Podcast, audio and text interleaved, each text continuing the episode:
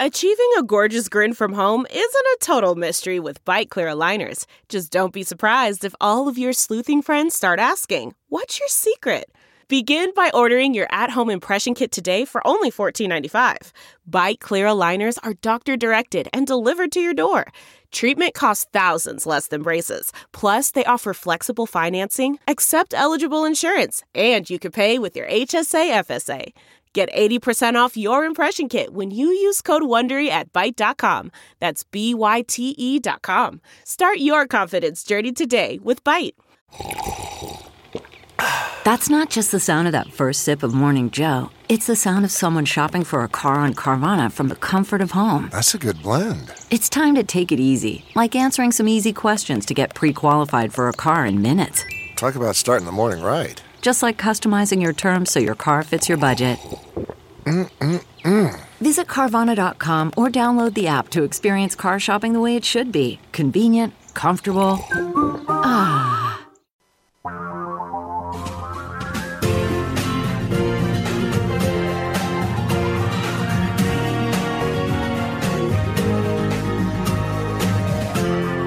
This is the Thom Hartmann Program. Greetings, my friends, patriots, lovers of democracy, truth, and justice, believers in peace, freedom, and the American way. Veterans Day, it was on the 100th anniversary of the end of World War I. And this fellow who ran a church in Detroit that Louise and I used to attend, and I ended up getting ordained in and being the pastor of for two years in downtown Detroit, 456 Ledyard Street was where it was. It was the Coptic Temple. It's the Coptic Christian Church, the Egyptian Christian Church. And he was obsessed with 11 11 11, you know, November 11th at 11 a.m. In fact, the armistice was signed. These guys, I mean, they were so into numerology or whatever, I don't know. But the armistice was signed on November 11th at 11 11 a.m. at 11 minutes and 11 seconds after the 11th hour.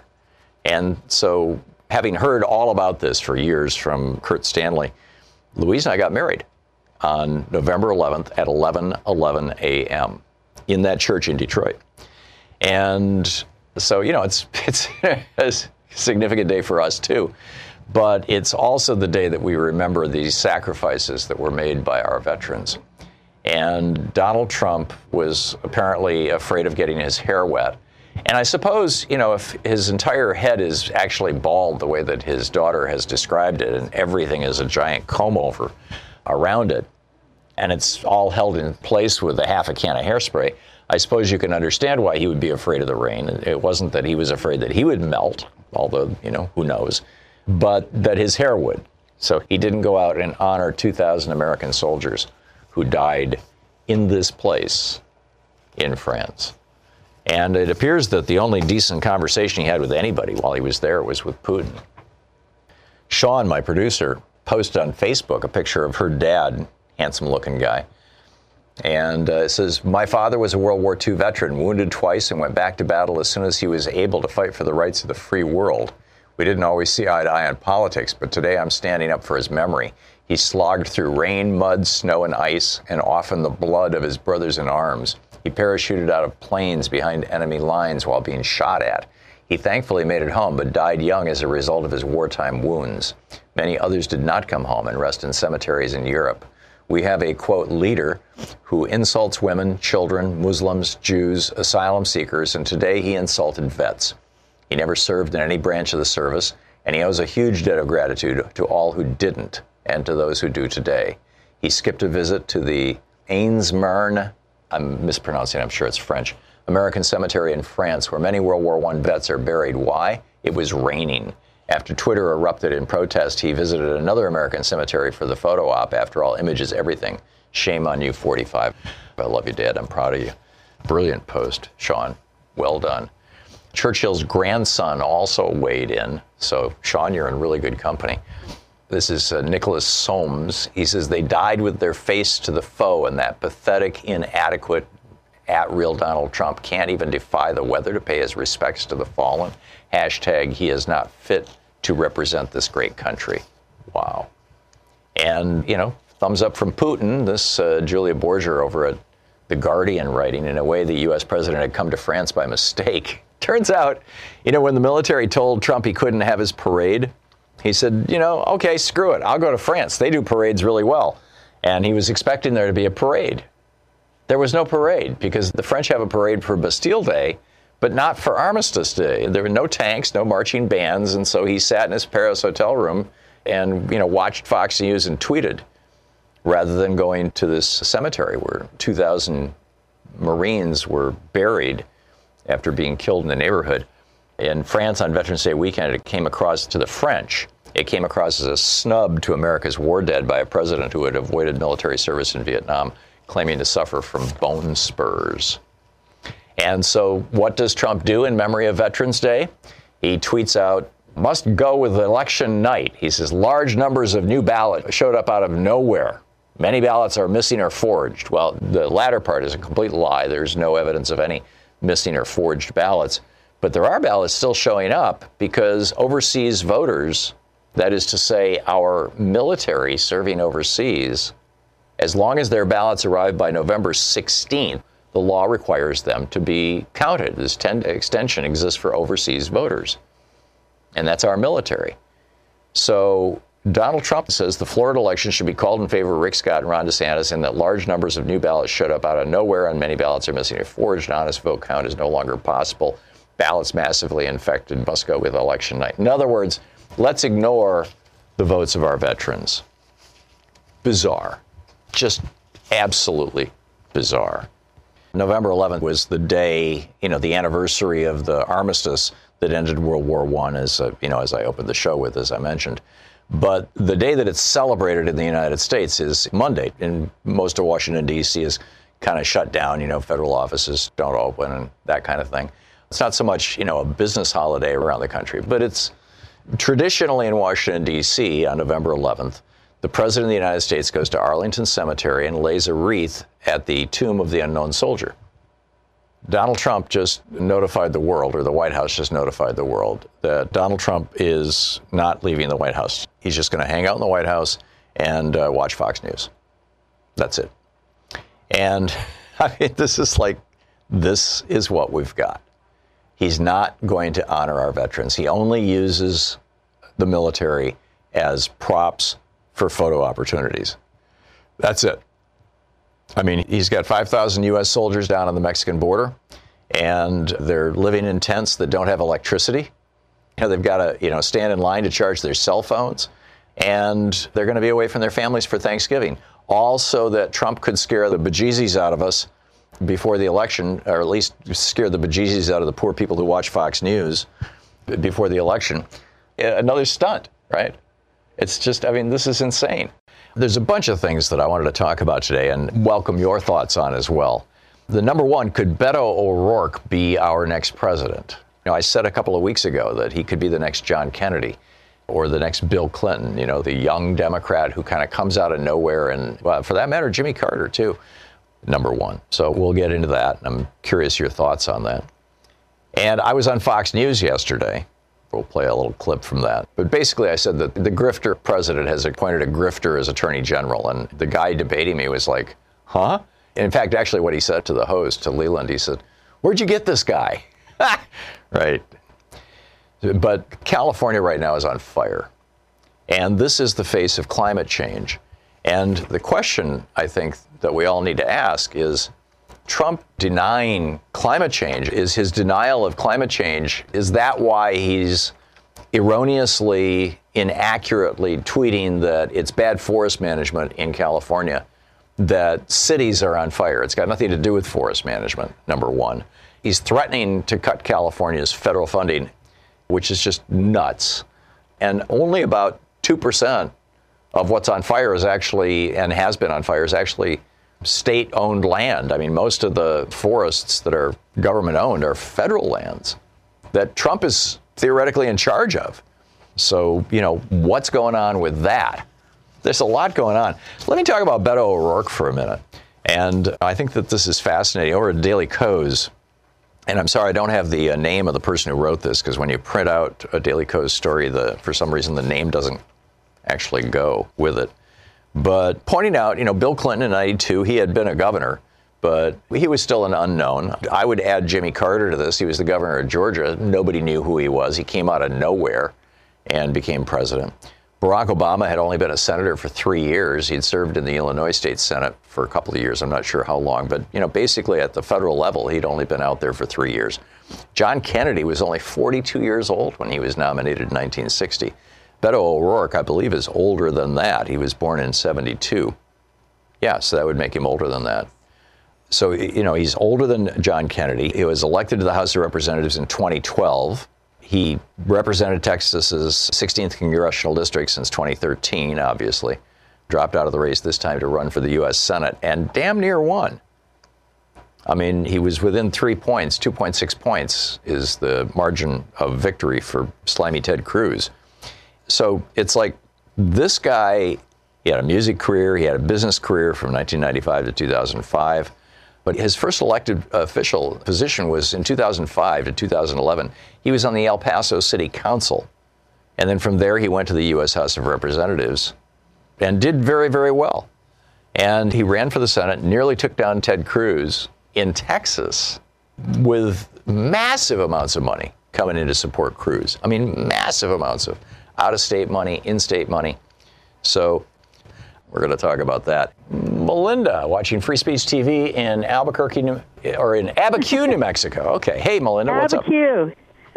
okay. Good morning. I'm uh, calling about uh, Bernie Sanders and Beto O'Rourke. Mm-hmm. They would be my choice. I like that idea as a team. I'm all for a person of color, women. Elizabeth Warren would also be good. The reason I chose these two white guys is because I think right now, I've been watching, and the pundits, and I'm starting to already hear all this, oh, we have to, the Democrats have to tack to the center. And I think if they do that, they're going to lose. Oh, yeah. They're going to lose a bunch of us again, and they're already at it. The well, ever since Bill Clinton I- started this in 92, you've, you've seen the Democratic Party just get wiped out all across the nation. Yeah, and it's kind of like, oh, hello, you Yeah. guys ever catch on? And you know, I've heard that they really are more interested in hanging on to power, the donors, than they are in winning. I hope that's not true. Yeah. But the reason I'm choosing these two guys or Elizabeth is that they have have uncompromisingly uh, stuck to the message that people want to hear, which is about our issues, about what's hurting us and killing us, and, and about climate change. If there's not somebody in there who really, really hits it hard about climate change, the new Green Deal, I think that health care and jobs and all that become mute after not too long in Yeah. our lifetime, maybe, because the climate is really upset Yeah. the climate is really going to take us down and it's kind of like you know everybody's just oh yeah let's you know it's becoming somewhat important but not as important as it needs to be i mean this is urgent and i believe that beto and ernie and or or elizabeth would uh, really bring that home. And Bernie, more than anyone, and you've been a part of it too. You had Bernie on your show. I used to watch Br- Brunch with Bernie, but Bernie, more than anyone, has brought has transformed the conversation of this country. Yeah. And I believe that he had a huge appeal to young people. Beto has a huge appeal to young people. They both pulled off a miracle against all odds, and I think those guys could do it again. Yeah, I, I agree, but we have to leave it to the primary process to figure out what's going to go on. Sure. But I think that Sure. Beto O'Rourke, you know, setting aside Bernie, I think that right now Beto O'Rourke is, if he doesn't run for president, he's probably going to be one of the very top vice presidential picks for whoever uh, ends up being the, the party's nominee. Because because this guy knows how to campaign. He's passionate. He wakes people up. He would give some regional balance to a ticket. I mean, if you had Kamala Harris, she's from California. Uh, Cory Booker is from New Jersey. Elizabeth Warren's from Massachusetts. These are the leading names for president of the Democratic side. Hillary Clinton's from New York. It's all you know on the coasts. Texas is in the south. It's in the center of the country. I mean, this is why JFK put LBJ on the ticket. Was he, you know, he needed a Southerner on the ticket in order to get the Southern vote. Let, let- me ask you a quick question. Who can you honestly think of that's declared or they're thinking about it that we're all looking at? Who can you think of besides Bernie that you would absolutely trust to not go corporate, not go center? Elizabeth Warren. In a heartbeat. Elizabeth Warren. Yeah. Yeah. I mean, But you know, the she's- other ones. I'm sorry. I think they're corporate underneath. Well, what they, they have been, and they're and they're and, and many of them, and, and I think that they're moving away from that. It, it's going to the question is going to be how far away do they move? Melinda, thank you for the call. Thanks for watching Free Speech TV. With all the recent news about online security breaches, it's hard not to worry about where my data goes. Making an online purchase or simply accessing your email could put your private information at risk. You are being tracked online by social media sites, marketing companies, and your mobile and internet provider now that the Republicans have destroyed net neutrality. That's why I decided to take back my privacy by using ExpressVPN. ExpressVPN has easy to use apps that run seamlessly in the background on my computer, phone, and tablet. Turning on ExpressVPN protection only takes one click. ExpressVPN secures and anonymizes your internet browsing by encrypting your data and hiding your public IP address. Protecting yourself with ExpressVPN costs less than $7 a month. Protect your online activity today and find out how you can get three months free at expressvpn.com slash thom. That's E-X-P-R-E-S-S vpn.com slash T-H-O-M for three months free with a one-year package. Visit expressvpn.com slash thom to learn more. Barbara in Sun City, Arizona, watching Free Speech TV. Hey, Barbara, what's up? Hi. Um, I wanted to address everything, but I'll stick to Beto O'Rourke. I think what people need to know about Bill Clinton and Barack Obama, they were young, but they had political machines behind them, especially Barack in Illinois with the Daley Chicago machine completely Right. helping him. But Jimmy Carter did not. No, well, Jimmy Carter was an anomaly because of Watergate, I think. Yeah, I think you're right. I like Beto O'Rourke. Uh, he's a Southerner. He's he could be really good. I think he needs to run for another office. He needs to build a machine. I mean, I'm sorry, but it does take a village, and it takes a machine. That's a good point, Barbara. I wonder if instead of promoting him for president, not I'm from Chicago, and my dad was a union president and knew Barry Obama back in the day. yeah, yeah. I'm I'm wondering if Beto should be running for vice president instead of president.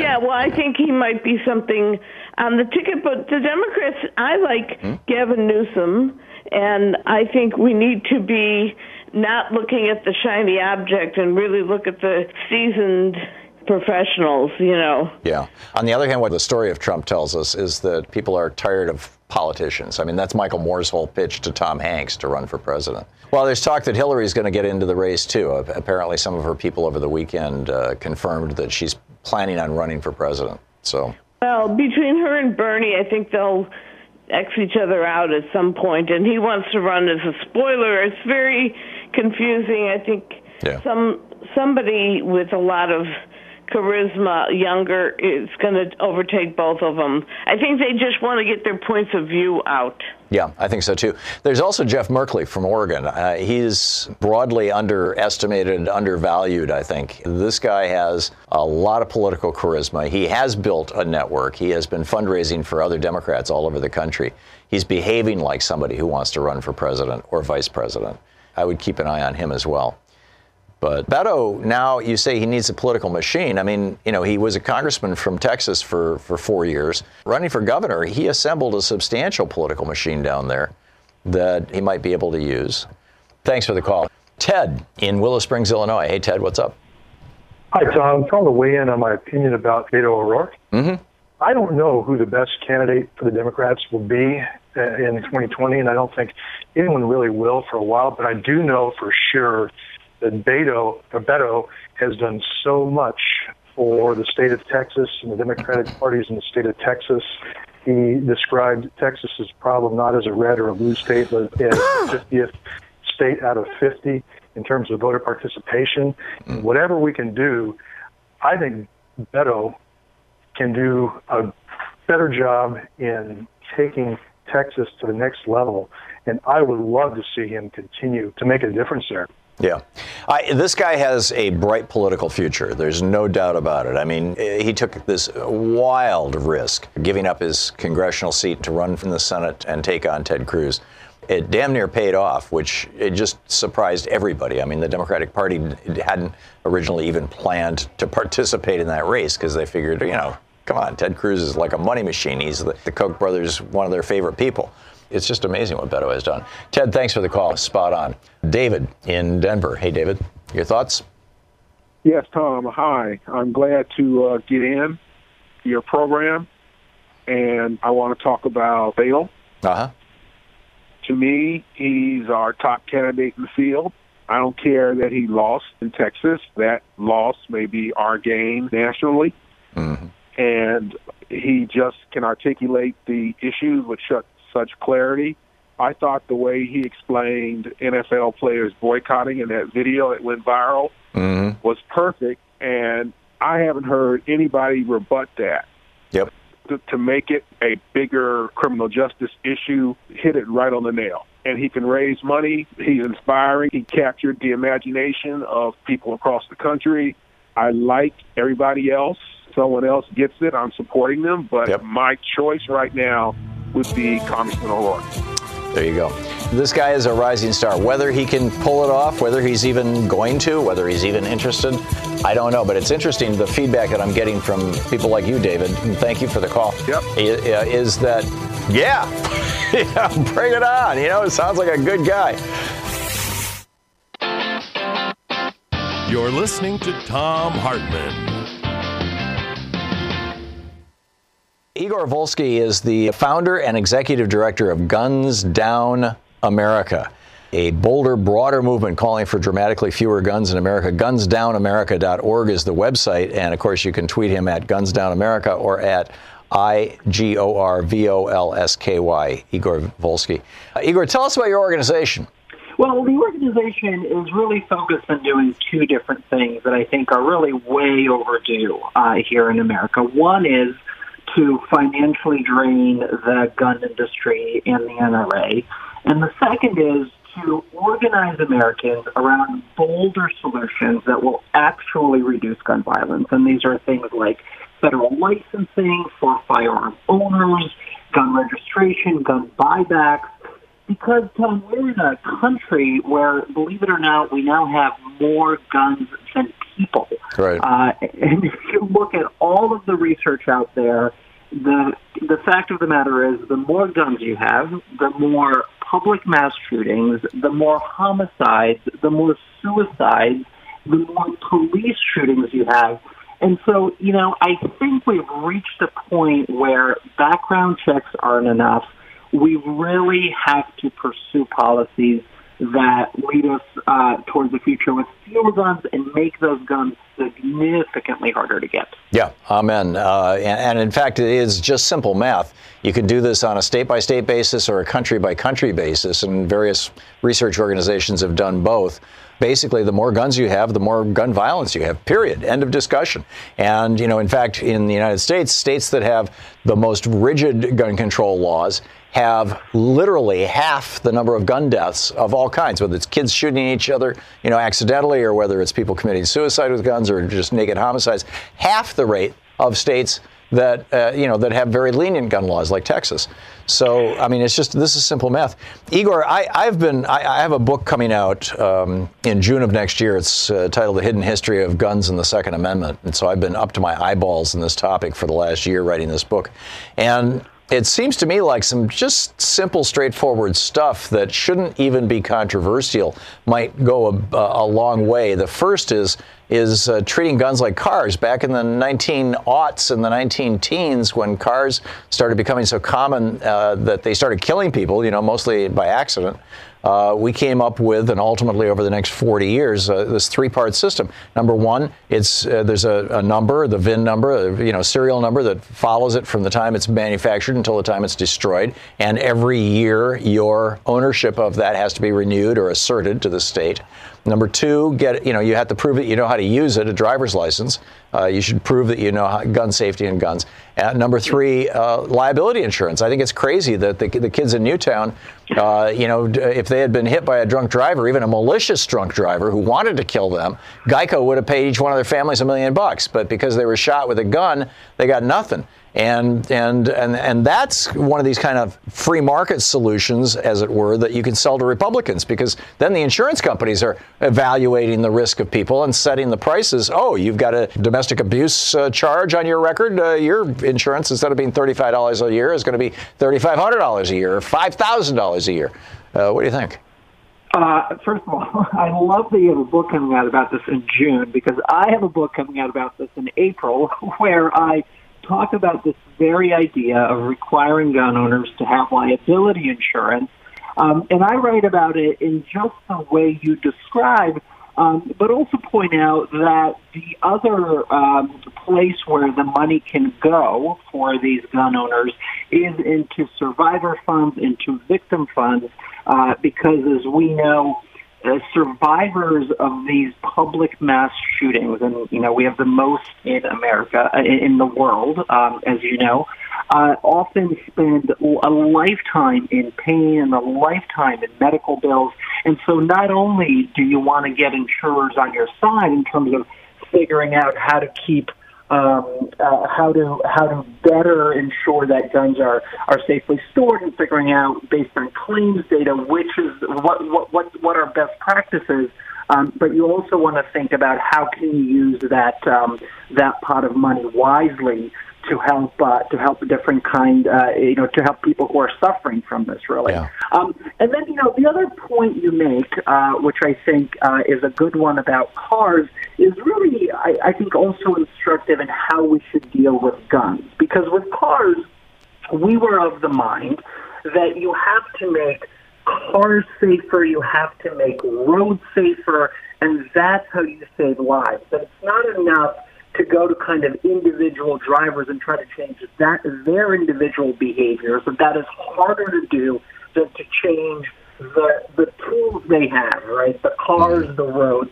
And when it comes to guns, it's kind of shameful, I think, that lawmakers from both sides of the aisle haven't really adopted this approach and that we're in a country where the gun industry and the products they make are almost entirely unregulated. So, you know, aspirin and teddy bears and whatever else consumer product is reviewed by, you know, the Consumer Safety Commission, for instance, the same thing is not true for guns, which is why over the last 10, 20 years, you've had gun manufacturers making weapons that are deadlier, that uh, are specifically designed to kill people quickly and efficiently.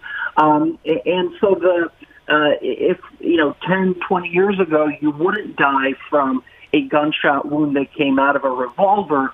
Today, because the weapons are so much more advanced and are based on the stuff our military uses, people die a lot faster, and of course, doctors know this firsthand. So the idea of regulating the gun industry uh, is a really big key to solving this problem. Yeah, I absolutely agree. Um, another point uh, that I think we should start a conversation about: if you go back and watch, you know, cop shows from the 60s, 70s, and 80s, the police all carried revolvers. They didn't yep. carry semi-automatic weapons. And uh, semi-automatic weapons are really weapons of war. They aren't designed for sports shooting. They aren't designed for hunting. Uh, they, they, they're, they're weapons of war, whether they're pistols or whether they're hand, or whether they're rifles. And, and we saw this with the, this uh, shooting that just happened recently. Excuse me, I just sneezed. Um, this this uh, shooting that we just saw in Thousand Oaks, California. Uh, the guy was carrying a handgun, a semi-automatic handgun, with apparently a 30-round clip, and uh, and maybe more than one clip. And uh, you know, I, I'm saying we didn't ban automatic weapons. You can still own a fully automatic Uzi. You just have to pay a $200 fee. You have to submit your your fingerprints. You have to go through an extremely intrusive background check. And I mean, you know, it's but but it's there. I mean, there is a there's a mechanism to you know. So if somebody says, "Well, I have to have my semi-automatic weapon," okay, cool. Here's here. Just let's let's regulate semi-automatic weapons the same way we do automatic weapons. What do you think yeah. of that?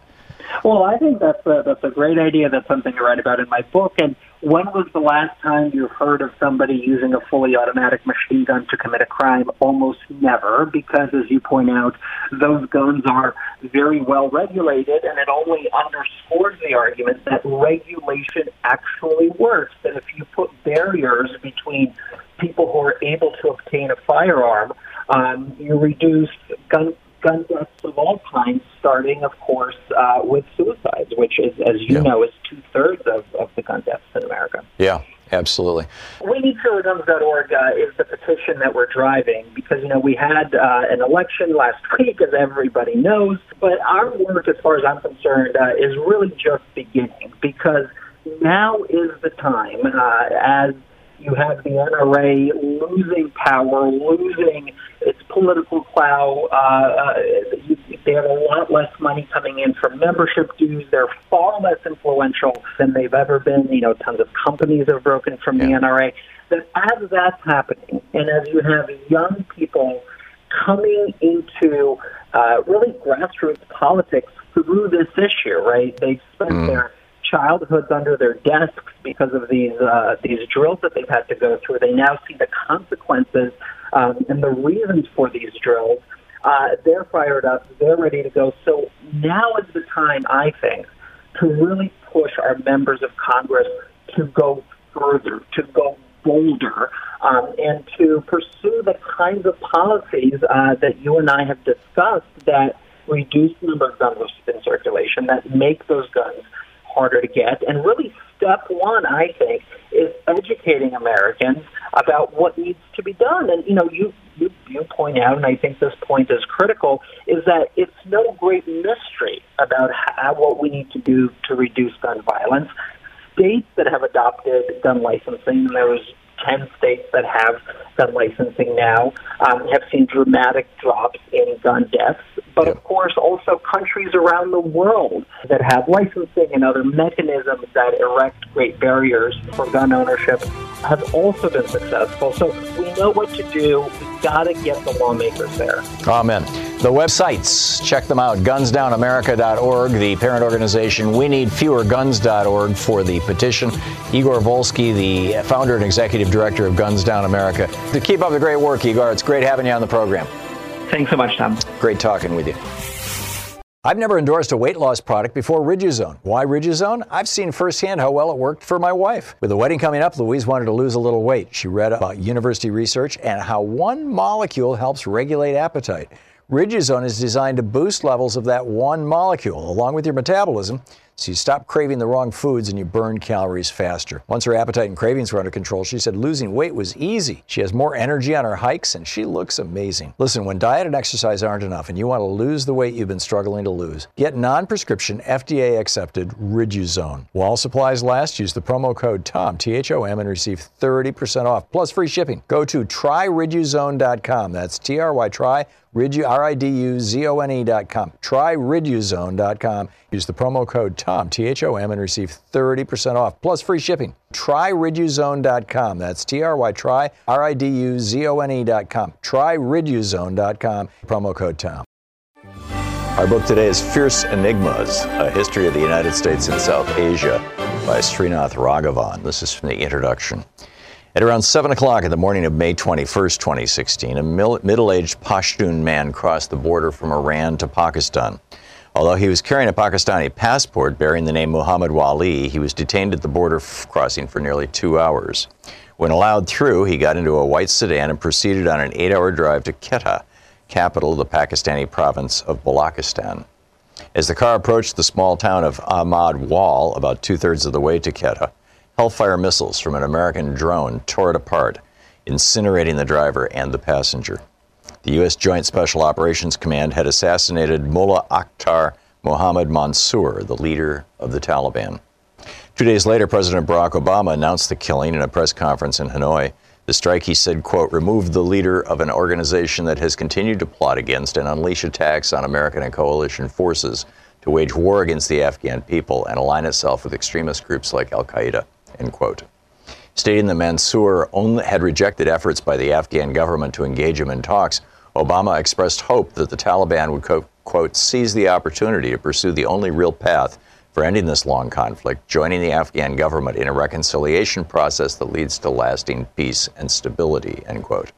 Obama added that the United States would continue to, quote, work on shared objectives with Pakistan, where terrorists that threaten all our nations must be denied safe haven, end quote. The Obama administration hailed the assassination of Mansour for two reasons primarily. First, it was part of a strategy to bring the Taliban to the negotiating table, a strategy that now seems likely to succeed, or now seemed likely to succeed. Mansour himself had taken over as leader of the Taliban less than a year prior after revelation that he had muzzled news of the April 2013 death of Taliban Supreme Commander Mullah Muhammad Omar. Mansour's killing, it was assumed, would overthrow the organ- would throw the organization into disarray and embolden the moderates within the Taliban to enter into talks with the Afghan government. Second, the strike would send a strong signal to Pakistan that it could no longer harbor Taliban leaders while pocketing American financial aid. Pakistan's policy of running with the hares and hunting with the hounds was well known to American policymakers. In Obama's first intelligence briefing in 2009, the director of Central Intelligence had wearily told him that the Pakistanis were a living lie. American officials believed that Pakistan's mendacious stance stemmed not just from its desire to prop up the Taliban and ensure that Afghanistan remained its strategic backyard, but also from its long running rivalry with India over Kashmir and its fear of Indian influence in Afghanistan. Over the years, Obama realized that there were limits to how much Washington could cajole India into engaging with Pakistan, even as the latter supported anti Indian terrorist outfits. Instead, he came to rely heavily on a covert action program, human and technical intelligence, special forces, and predator drones begun, begun under his predecessor, George Bush, to target terrorist leaders inside Pakistan. The assassination of Mansour, however, did not deliver the desired outcomes. Days after the strike, the Taliban Leadership Council in Quetta chose Mawlawi Hibatullah Akhundzada a religious scholar, as his successor, and they soon escalated attacks inside Afghanistan. By the time Obama left the White House in late 20, in early 2017, more than 40% of Afghans' districts were under the Taliban's control or influenced or contested by them. With more than 11,000 civilians killed, 2016 was the most violent year in the country since 2009. The Afghan security forces, too, suffered heavy casualties that year, with over 6,700 dead and nearly 11,800 injured. As for the impact on Pakistan, it turned out that the United States might have grossly misjudged the dynamic between the Pakistanis and Mansour. Former associates of Mansour, as well as the knowledgeable Afghan officials, subsequently disclosed in, that in the month prior to his assassination, the Taliban leader had been at loggerheads with the Pakistani Inter-Services Agency, or intelligence agency, the ISI, the intelligence agency known for its far reaching power and influence over the very top layers of the Pakistani government. Mansour had apparently resisted ISI orders to target infrastructure in Afghanistan, to promote a hardline Pakistani protege as his deputy, and to advance Pakistan's particular interests in future negotiations with the Afghan government. During this period, Mansour had conveyed to Taliban commanders under him that he was prepared to negotiate for peace. In a bid to loosen the ISI's grip on the Taliban, he was reportedly preparing to accord greater autonomy to his commanders in the field and was exploring the possibility of securing assistance from Iran to avoid relying so heavily on Pakistan. The ISI, in fact, may well have created the trail that led the Americans to Mansour. These deta- details emerged over 14 months after Mansour's assassination. By then, the war in Afghanistan had garnered the dubious distinction of being the longest war in American history twice as long already as the Vietnam War. Despite a heavy commitment of troops and money, drones, and special forces, the United States still found it difficult to distinguish who was on which side of this tangled conflict. Barack Obama was not, of course, the first American president to grapple with the complexities of South Asia, nor were George W. Bush or his immediate predecessors. In fact, the story of U.S. covert action in the region goes all the way back to 1827 when Josiah Harlan raised the Stars and Stripes at the outskirts of Punjab. The book Fierce Enigmas. Right now on the line with us is our old buddy Wendell Potter. Wendell Potter is a former health insurance expert or executive. He's the uh, he is now an expert on it. He is the author of Deadly Spin and Nation on the Take. His two books. His latest project is Tarbell.org, an organization that examines the impact of money in politics on millions of Americans. His, his personal website is wendellpotter.com, and you can tweet him at Wendell Pott, P O T T. Wendell, welcome back to the program. Thanks, Thom. Glad to be back. Thank yeah, thank you for joining us. So uh, here we have this uh, bizarre story that I believe it was Aetna uh, had a, a doctor who was signing off on all these refusals to pay for medical services and uh, one guy who, who died as a consequence of this, apparently, um, uh, his family is suing, and uh, turns out that uh, the doctor wasn't even signing the forms. What the hell's going on here? Well, yeah, it's a, it's a good thing that, that there is litigation. You can find out things under oath that uh, these insurance companies would never own up to. Uh, and it's not probably not unusual in the insurance business for a medical director to allow others to sign off on uh, the denial of coverage for needed care.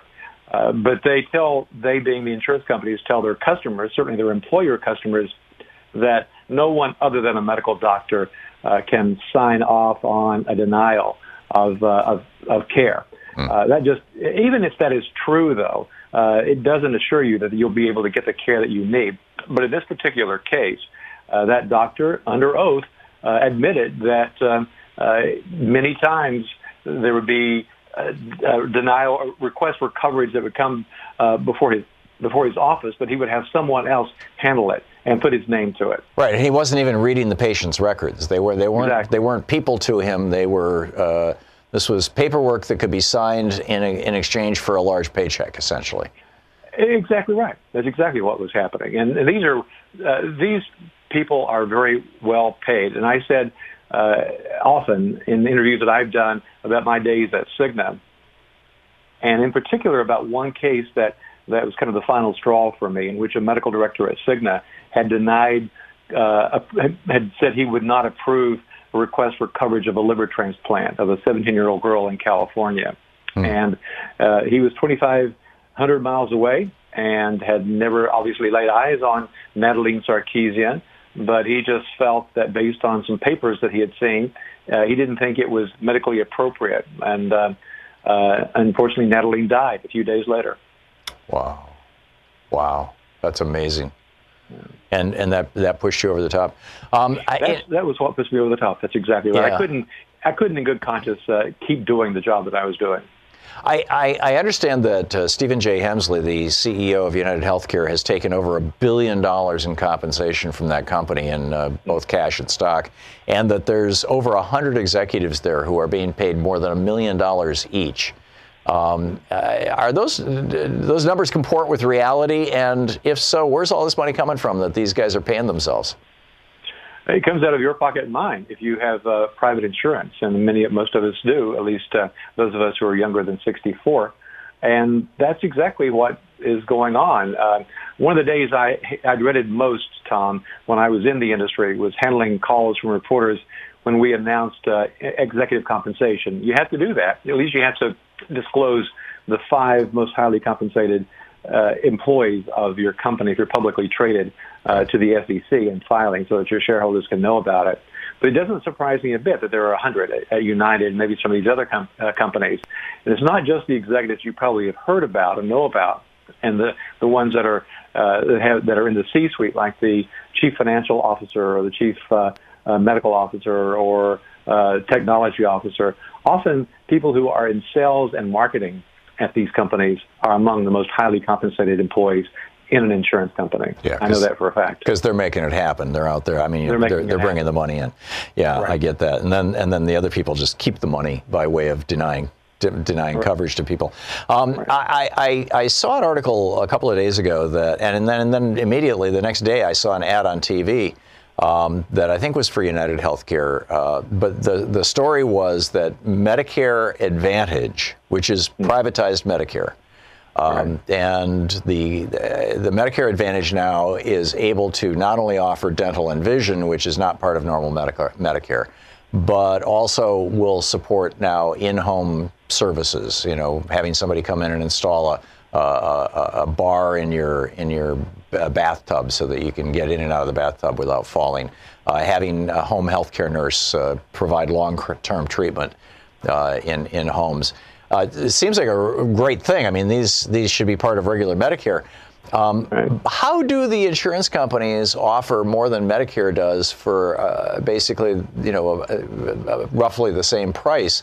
I mean, this is this is how this is a very large part of the profits of United Healthcare and right. Uh, and at the AARP. Uh, is right. it that the government is uh, are, are we double paying? If I you know if somebody mm-hmm. has Medicare Advantage, they're paying a premium to the health insurance company, and they're getting benefits from the health insurance company. But is Medicare also compensating the health insurance company?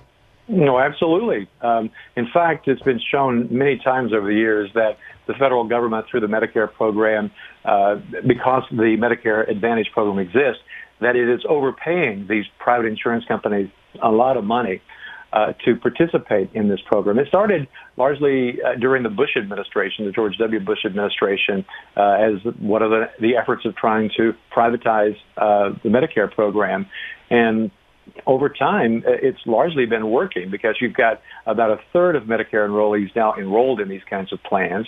Uh, the companies advertise, I mentioned earlier, marketing, but they spend enormous sums of money trying to get seniors uh, who are Medicare eligible to sign up for their Medicare Advantage plans. I've been every if you're if you're uh, older if you're Medicare eligible, undoubtedly you're getting a lot of uh, pieces uh, in the mail from insurance companies, and you're seeing it on TV, and that's what's happening. They they are they have become cash cows because of these overpayments and because of other things that these companies are doing that they don't tell you about.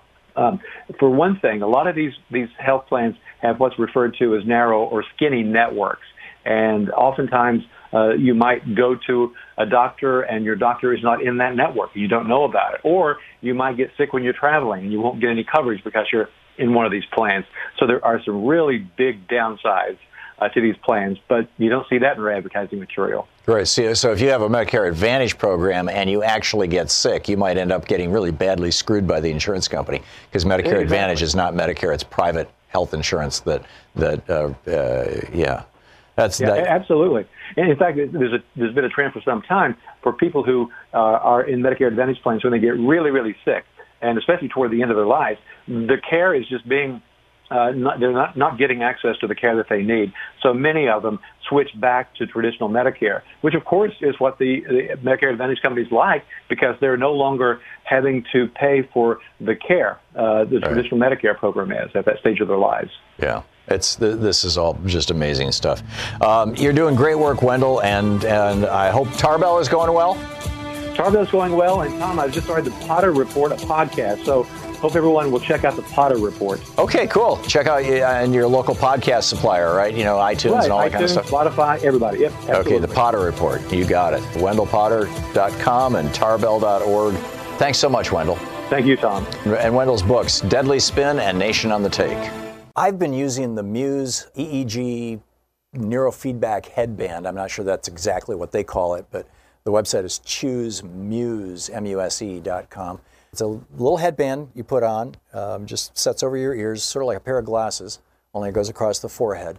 And it actually reads your brain waves, your EEG, and feeds it back to you through a free app on your, on your smartphone into your earphones, uh, into, your, into your ears as the sounds of weather. And as your brain gets more agitated, the weather gets louder. And as your brain gets calmer and more peaceful and more meditative, the weather gets softer and the waves get softer and you start hearing little birds when you're having really cool brainwave activity that's associated with the way that good meditators do it.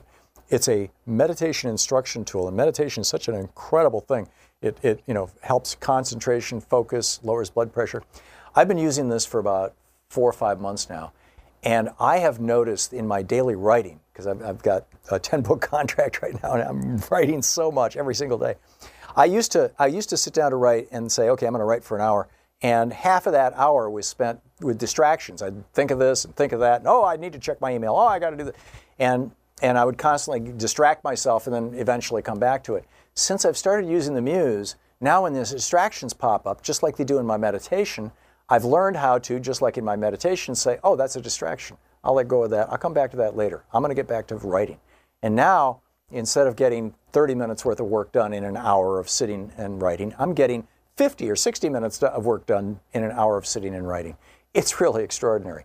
The, you can learn all about it at Choose Muse, M-U-S-E, choosemuse.com. And if you order using the code TOM, T-H-O-M, you get $30 off. So check it out. It's great. ChooseMuse.com.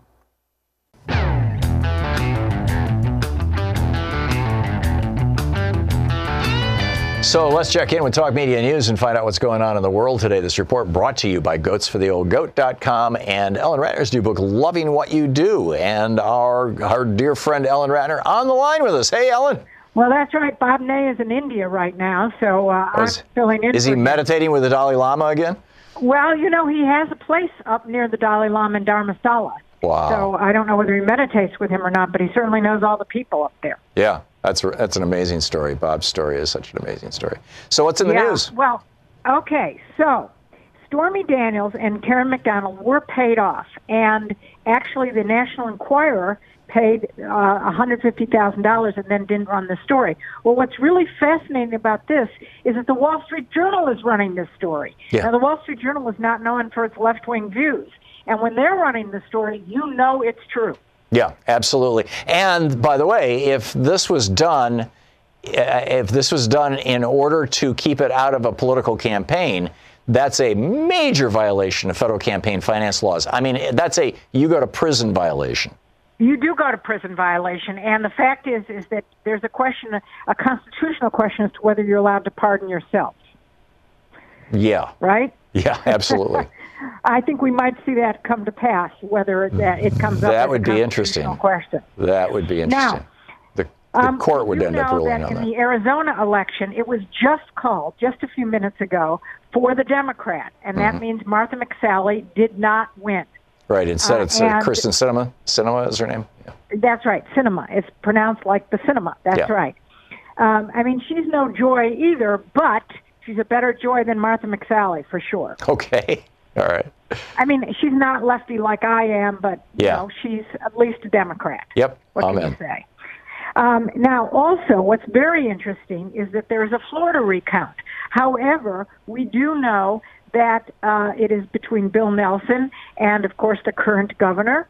Uh, and what we do know is the current governor has filed, Rick Scott, he has filed several suits to stop what he calls illegal ballots and, and Right. ballots that he considers not a- a- regular, et cetera, et cetera. Well, I don't know what's going to happen with the courts, but I do know that that's ridiculous. Well, a one of those suits got knocked down just just a few minutes ago, and Okay. and uh, but not all of them. And b uh, Donald Trump has tweeted that he doesn't think that the votes of overseas military should be should be counted in Florida. Uh, he doesn't put it quite in those terms. He says that you know we should just take whatever the vote was on election day and go with it because right, of course that's exactly you know. what he said. But but the And law says that they that, that if you're foreign, if you're overseas military, uh, there's a 10 day grace period. If your ballot arrives before the 16th of November, which is still what four days away, uh, if your ballot arrives before the 16th of November, it has to be opened and counted and added to the total. And I'm guessing that a lot of overseas military have are, are just like over it with Donald Trump. Well, you know, it'd be interesting to know, to speak to some of them. I certainly know that a lot of military people choose not to vote because they don't believe they should vote uh, for the commander in chief, the whoever the commander in chief is. However, we do know that you can go to the embassy, the military gives out ballots, et cetera, and you can request a ballot and you can vote. Yeah, yeah, absolutely. And and Trump does not want those votes counted, and apparently neither does Rick Scott, and and, uh, uh, and, and nor does Ron, San, Ron DeSantis. It's going to get real interesting, Ellen. Well, Florida is going to be very interesting. And what's going to be very interesting is right now it's sort of a purple state. You don't know which way it's going to go. However, they enfranchised by a vote between a million and a million and a half people who were felons. Right. And now they're going to vote. And what's going to happen the next election? Florida is not going to be a purple state. It will be a blue state. Right, and there's also, you know, I, I think it's over a million refugees from from uh, the, the the hurricane that struck Puerto Rico, and uh, you know, uh, And they're ma- American citizens. they are American citizens, and many of them had had registered to vote in Florida, but many of them did not. And if they stay in Florida another two years, they I'm, I'm guessing that you're going to see really high levels of voter registration, uh, you know, and, and they will have established residency, so they'll have you know standing to vote down there. So anyhow, Absolutely. what else is going on? Okay. So there's a lot going on. First of all, Ellis Island closed in 1954 on today's date. Uh, and it was actually, they used it to send back people, if you can believe it or not, after that date. But 40% of Americans can trace their heritage back to Ellis Island. Wow, yeah, I'm one of them, at least on Uh, my am father's side. Yeah, amazing. Yes, okay. So now there's a question about whether the president is telling the truth or knows the truth about military bases in North Korea. It looks like there are 16 bases that were not declared, that were gotten to us by satellite. Now, we also know our U 2 flights fly over there, but we do know that satellite pictures have shown that there have been uh, these uh, these particular uh, military bases that are manufacturing missiles. Wow. 16, not one, not two, but 16. 16 missile that. factories. And Donald Trump, and I, I noticed that the uh, that uh, uh, Pompeo's last meeting with with uh, Kim's people in North Korea got called off. Is this why? Well, we don't know why it got called off, and of course, we're not being told, but we do know that the president gets intelligence. So if the president gets this as intelligence, then what is about about what's going on with that, right? Yeah. Well, I think I think nowadays, if they want intelligence to get to the president, they they try to get somebody on Fox News to talk about it because that's where he's getting most of his intelligence. Well, he does get an intelligence report every day. Yeah, I didn't think he was reading them, but or listening to them. I guess he, they started. Well, he may not listen to them, but he gets them. Yeah. yeah. Okay. Ellen Ratner with Talk Media News and the uh, the author of Loving What You Do. Thank you, Ellen. Thank you. Great talking with you.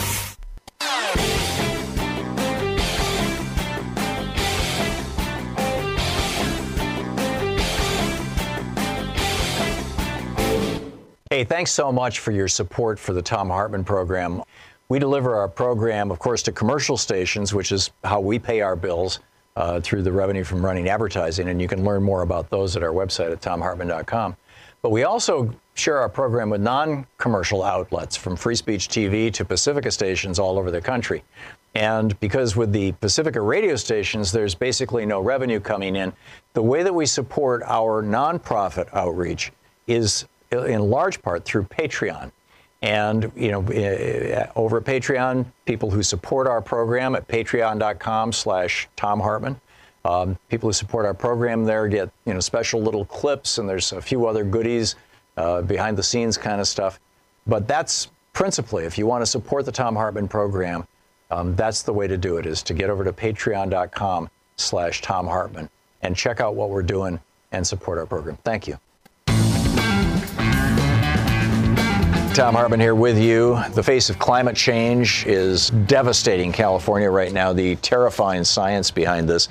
A lot of this has to do with the uh, the destruction of the jet stream, the increasing weakening of the jet stream, which is caused by the Arctic warming. And the Arctic is now six degrees warmer than it should be. Six degrees Celsius is nine degrees Fahrenheit warmer than it should be right? The rest of the planet on average is, is a little over one degree warmer Celsius than it should be. And we've already seen, we're already right now seeing sea level rises. We're seeing massive, you know, uh, acidification of the ocean. We're seeing dying off, massive die offs happening all over. But when the jet stream collapses, what happens is you get, you know, either wet weather or dry weather, depending on, you know, where you are, that instead of moving through, so it rains one day and then it's sunny the next day and then it rains one day and it's sunny, instead of moving through, it just sits there because the jet stream is not moving the way it's supposed to. A great piece over at wired.com titled The Terrifying Science Behind California's Massive Campfire. It's real. It's very real. So, a lot going on here. A couple of other stories that are just fascinating. Firoozeh Dumas, who is a humorist and writer, uh, published a piece called Why I Dread Returning to an American Public School in the New York Times. And just listen to this. Our daughter's elementary school, which she graduated from a few years ago, offered a rich curriculum from math and science to arts and languages. After school, in addition to the more traditional offerings of chess, theater, and computers, she could take circus lessons where children learn to juggle, walk on a tightrope, and ride a unicycle. Since her school didn't have a pool, students were bused every week to a nearby sports club for swim lessons at no extra charge. The school also offered a week long enrichment program that varied year to year. Each one, one year, students spent five days visiting sports clubs, each day being introduced by ex- experts to sports such as fencing, ice hockey, and volleyball. Once a real circus came to her school for a week and trained the students, who then put on a performance. We did have to contribute $25 a student for that, since constructing an actual circus tent was costly. We also paid for extras like trips to museums, about $4 each, and $250 for a week long class trip to Austria, intended to foster independence. They went without their parents. A highlight was that each child did a short walk alone at night in a field. But that's it. On the few occasions when the school organizing fundraising efforts, the recipients were in other countries. She's describing a German public school. This was in Munich, in Munich, Germany. And I, Louise and I had the same experience. All three of our kids, or actually the youngest was not uh, school age. She was four when we lived in Germany, but our two older children both went to the German public schools. And they were just extraordinary. So why do our schools suck? Our schools suck because, in part, they're paid for with property taxes. And this was a way that was put into place back in the day, particularly in the South, to keep poor schools and black schools underfunded, underperforming, so that uh, the people who attended those schools would find barriers to the larger economy. We're still suffering from it. Minority communities are still suffering from it. And it was explicit. It was done explicitly. It was done for that reason, right? For the for the reason of disenfranchising people.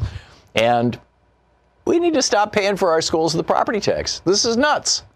And we need to start paying for our schools with some, you know, some sort of a good national fund. It's just crazy that the school that your child attends is going to be good or bad depending on how wealthy the local community is. This is one of the most rigid and pernicious and evil ways that we use right now to perpetuate class rigidity, essentially, to prevent people from moving up economically, socially, politically, in terms of power. It's a way to keep people down. And it was intended to be a way to keep people down.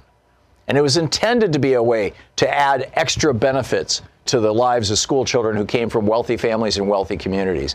It was intended that way. It wasn't some accident. This is why it was set up. And we should be looking at this going, okay, this, this is crazy, right? All over the world, they've got great school systems that don't vary from town to town in terms of the quality of the school because they're standardized across the country.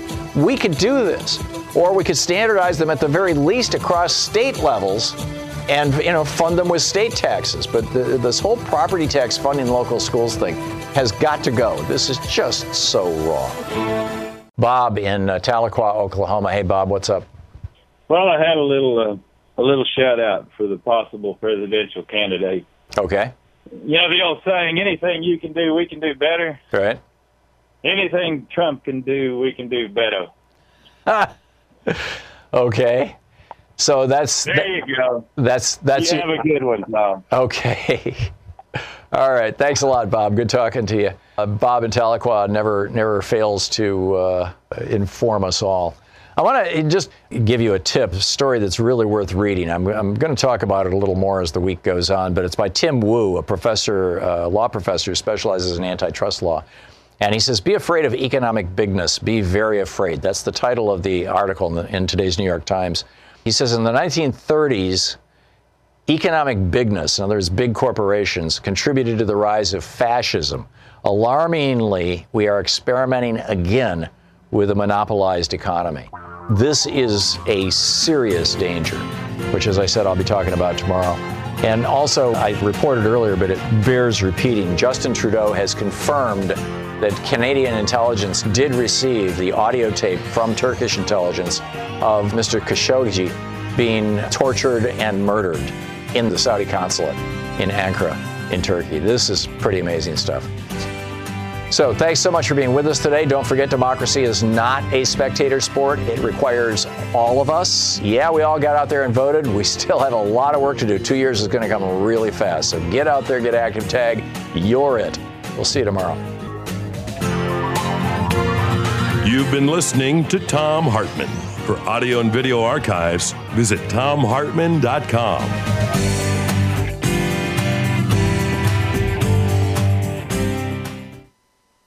around. You can find cars like these on AutoTrader. New cars, used cars, electric cars, maybe even flying cars. Okay, no flying cars, but as soon as they get invented, they'll be on AutoTrader. Just you wait. AutoTrader.